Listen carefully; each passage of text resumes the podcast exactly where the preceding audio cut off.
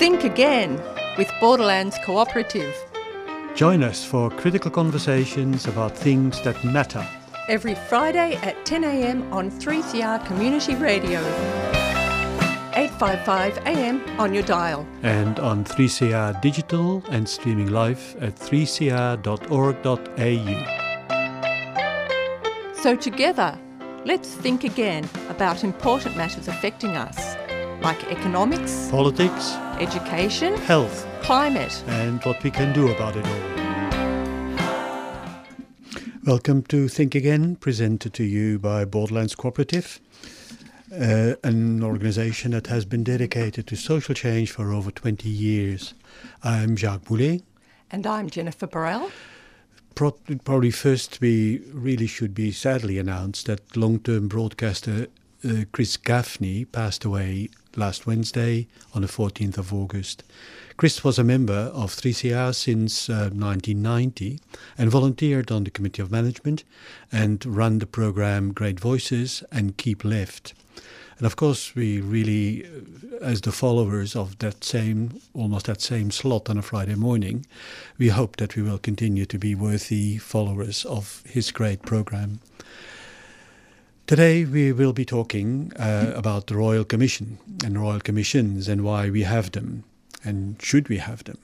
A few programs ago, we discussed Banking Royal Commission, in particularly the very different approaches taken to regulating the finance and banking sector, in which there was the recent uh, Royal Commission, and about unions, about whom or about which there previously had been one. On the one hand, you get very light touch regis- uh, regulation for the finance sector and banking people, and heavy artillery being brought in to disempower and attack really unions and their members, the workers. Yes, the Banking Royal Commissioner Kevin Haynes said it all recently. He accused the political establishment of being captured by vested interests. He criticised the lack of transparency of political decisions and how these are influenced by those powerful enough to lobby governments behind closed doors.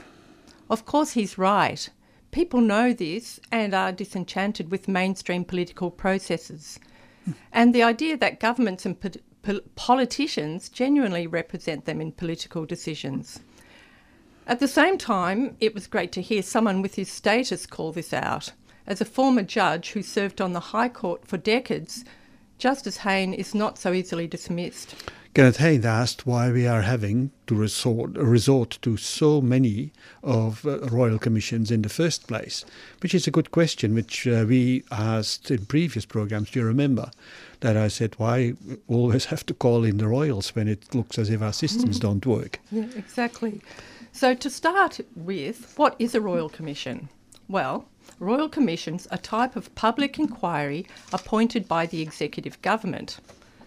So, what's the executive government? Well, the executive government is made up of the Queen, represented by the Governor General, Prime Minister, and ministers, while the Parliament, of course, is made up of the Queen, the Senate, and the House of Representatives. And of course, we usually just think of the Parliament as the Senate and House of Representatives. Uh, not all public inquiries are royal commissions. Royal commissions have more power, which has been provided through legislation since 1902. Royal commissions have wide ranging coercive powers, such as the ability to call and cross examine witnesses, obtain evidence, have rights of entry and phone tapping, while providing protection against legal action for witnesses and inquiry members. In formal terms, royal commissions are mostly used to get to the truth about a matter of importance. Of course, they are also used for political purposes to expose an issue when it doesn't seem to be taken seriously. We've had um, at least 123 royal commissions at a national level since 1901, with an additional 14 commissions of inquiry. So that's 137 altogether. Um, 70 of those royal commissions happened from 1901 to 1930 in the first decades of federation. So you can somehow accept that there's 70 of them in the first 30 years of the establishment of Australia as an independent nation, because we probably had to learn the tricks of uh, of democracy and of the royals, basically. But after about hundred and whatever number of years, we probably should have been learning uh, things a bit better. So we were really interested to hear Kenneth Haynes say that we are resorting to royal commissions due to a failure of government in terms of government acting one sidedly on behalf of vested interest, but also the adversarial and populist side of current political debate. Though he did not use the word populist as far as we know. Of course, this adversarial sort of adversarial tactic of defining a, a sort of a, an enemy the Labour Party in this particular instance, or a problem or a solution, and then pledging to fight it for you, as is, that is a feature of populism, as we said a couple of uh, uh, uh, weeks ago, and that that kind of way of talking, adversarial, is often supported by a three-word kind of a slogan, like "Stop the boats." Actually, Hayne argued that debates are characterized by reference only to slogans coined by parti- partisan participants, mm-hmm. which is really a characteristic of populism.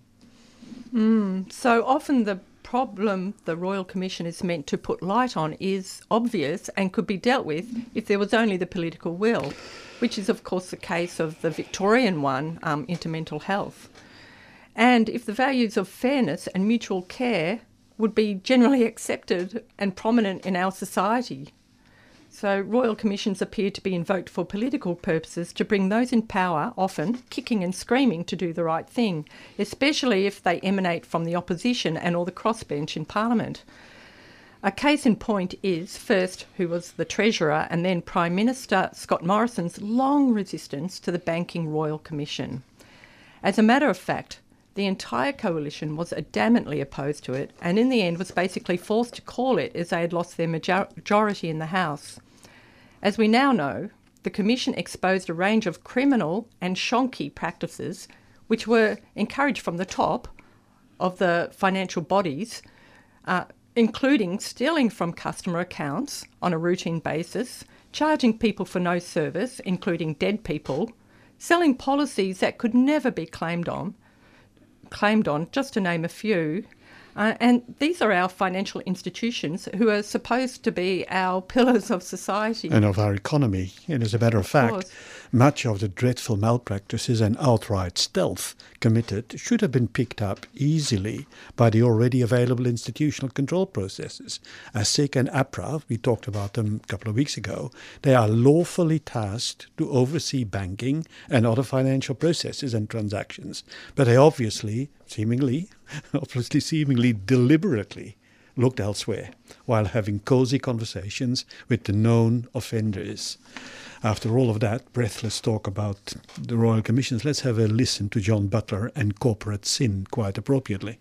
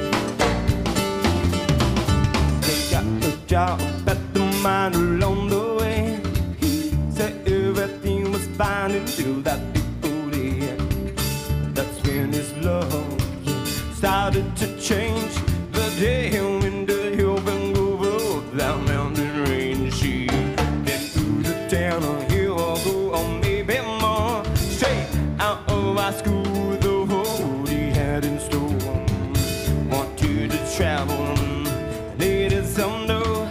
Everybody work the minds while she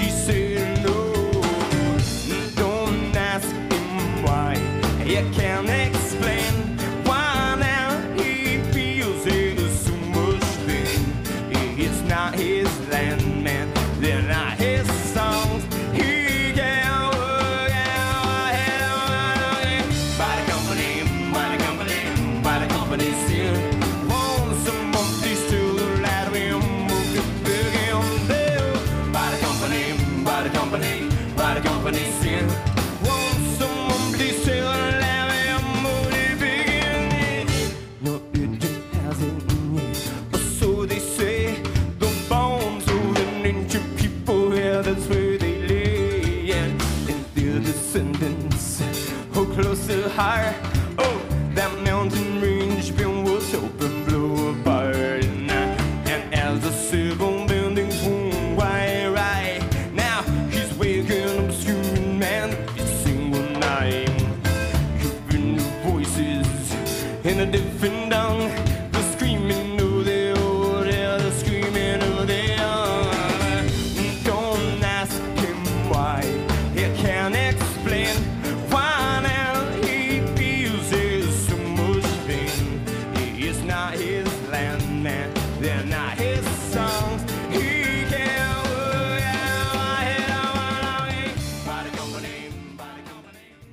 Most LGBTIQ people experience positive, intimate, and family relationships. However, like cisgendered heterosexual people, some LGBTIQ people experience abuse and violence in their relationships. With Respect is a new family violence service for LGBTIQ plus Victorians, providing counselling and recovery programs for victims and survivors of family violence and help for people using violence who want to stop. With Respect is a partnership between Queer Space, Thorn Harbour Health, Switchboard Victoria, and Transgender Victoria. For more information, visit withrespect.org.au or call 1 800 542 847. With Respect is not a crisis service. If you need immediate help, call triple zero. A 3CR supporter. You're listening to Jacques and Jennifer on Think Again, 3CR 855 AM on your dial, 3CR digital and streaming live at 3cr.org.au. Today we're talking about royal commissions and why we're having them so much. The uh, justice consequences from the Banking Royal Commission, based on its many recommendations, is slow and by all accounts uncertain. In Tuesday's newspaper, the ANZ already complained that too much oversight is existing and that the watchdogs are stifling business and banks. And the mantra of cutting red and green tape is never far away from the rhetoric of those in Parliament. After all, we need to produce a surplus, don't we? According to the seemingly assured promise of the present Treasurer and his boss. Mm. And back to the financial institutions. If anyone else would hack into bank accounts and steal funds or obtain financial advantage by deception, it would be seen as a clear crime and prosecuted. But these acts of theft and ruination of other people's lives and livelihoods are often referred to as misbehaviour, even in the main, even in the mainstream press, like naughty pupils being cheeky to the teacher or their elders. So, while the government has increased penalties for corporate crime, Helen Bird from Swinburne University says that judges are extremely reluctant to apply maximum penalties. She says there's a very conservative approach to the awarding of sanctions against white collar crime, coupled with a preference to go with the civil penalty route. Meanwhile, as we know, those with the deepest pockets often get the most favourable treatment from the courts and our justice system. In addition, Fiona Guthrie from Financial Counselling Australia points out that structural problems exposed by the Banking Royal Commission remain and are unlikely to be adequately dealt with, let alone enforced. Mm, so, back to our main point why are we resorting to royal commissions so much without first using the information and processes that are at hand? With the Royal Commission into Aged Care Quality and Safety, don't we already know that people are being severely neglected, if not abused? These are people who are already vulnerable, that's why they're there, and need extra care. So, why aren't we referring to long held expertise about the required nurse to patient ratios, for example, as used in hospitals and within the nursing profession? The same could be said about the Disability Royal Commission or Royal Commission into Violence, Abuse, Neglect and Exploitation of People with Disability. Mm. Why don't we first just do the right thing? We probably soon will have a royal commission about climate change mm. because we don't believe 6,000 experts who have been telling us for years now that it's not really going well with our weather and with our climate. Well, I hope the Royal Commission wouldn't go for too long. exactly. Even the Conservative News Corporation recently published an analysis of all the reviews and necessary legislative legislative initiatives and problems the government needed to tackle. As the author said, many of those are caused by the government itself because it, of its dithering, its delaying, internal conflict, and such more.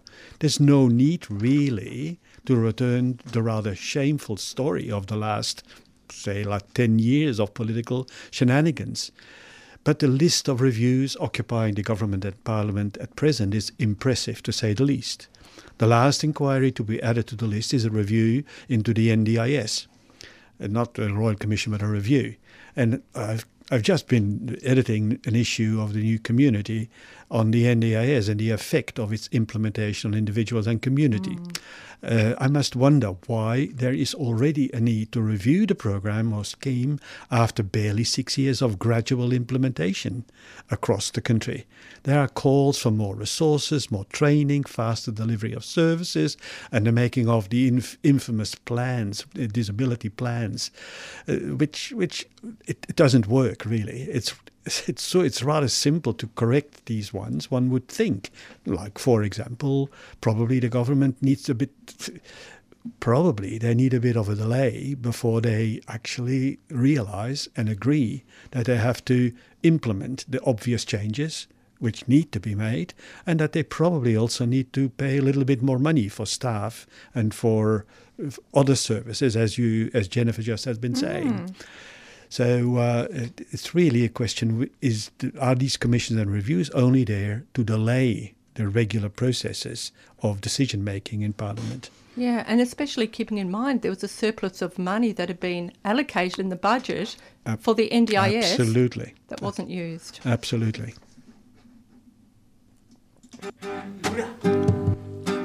We appreciate like you mob and all the people coming and visit us and doing stuff like this. You know, it's very good.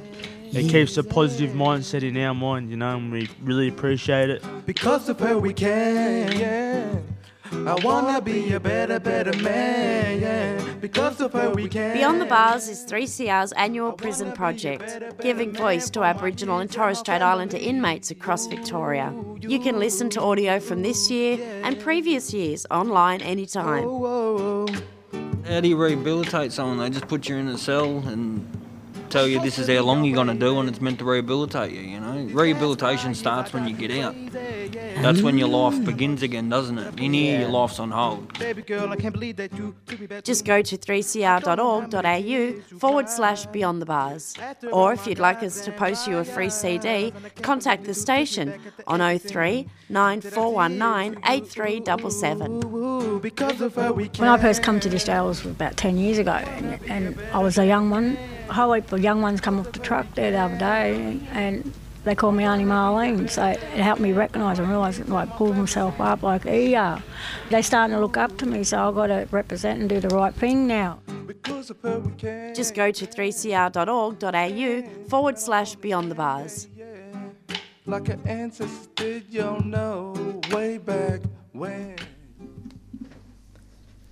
You're listening to Jacques and Jennifer on Think Again, 3CR 855 AM on your dial, 3CR digital and streaming live at 3cr.org.au. Today we're talking about royal commissions and what our frequent resort to them says about the health of our democracy. I'm not holding my breath, but I'm quite sure that some bright spark in the government will suddenly come up with a suggestion, or in the opposition even, to start a royal commission into the need for public infrastructure. Everyone is now talking about the need for it as also a solution to our, our financial problems. So that infrastructure would include fast trains along the eastern seaboard and many, many others. But That'll slow, of course, uh, uh, putting a review or a royal commission in place will slow the process and will gain time for having to commit funds. But probably even we probably have to increase taxes or fuel excise or all of those. Oh those. no. in, the, in the end, that could yet again lead to the conclusion that rather than public infrastructure, it would be better to show via a so called business case that we better leave it to the private sector. Because the two major parties, unfortunately, and large sections of the public rarely question our blind faith that private business do, do everything best in the face of all the evidence to the contrary. Mm-hmm.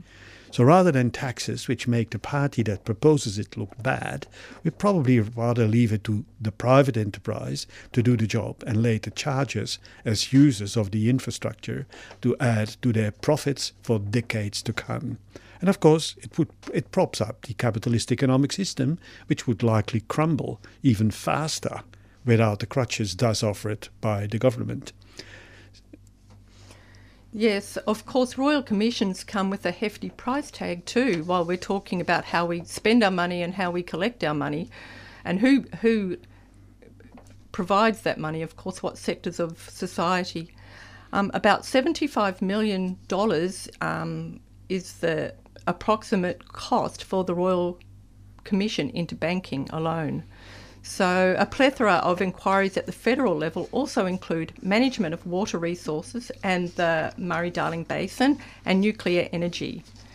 Um, ideas of sound financial management and proper use of taxpayer dollars seem to go out the window when allocating hefty funds for these commissions and inquiries, which usually should not be necessary if governments, as we are arguing, were just doing their job um, with the knowledge and levers for action that are read- readily available.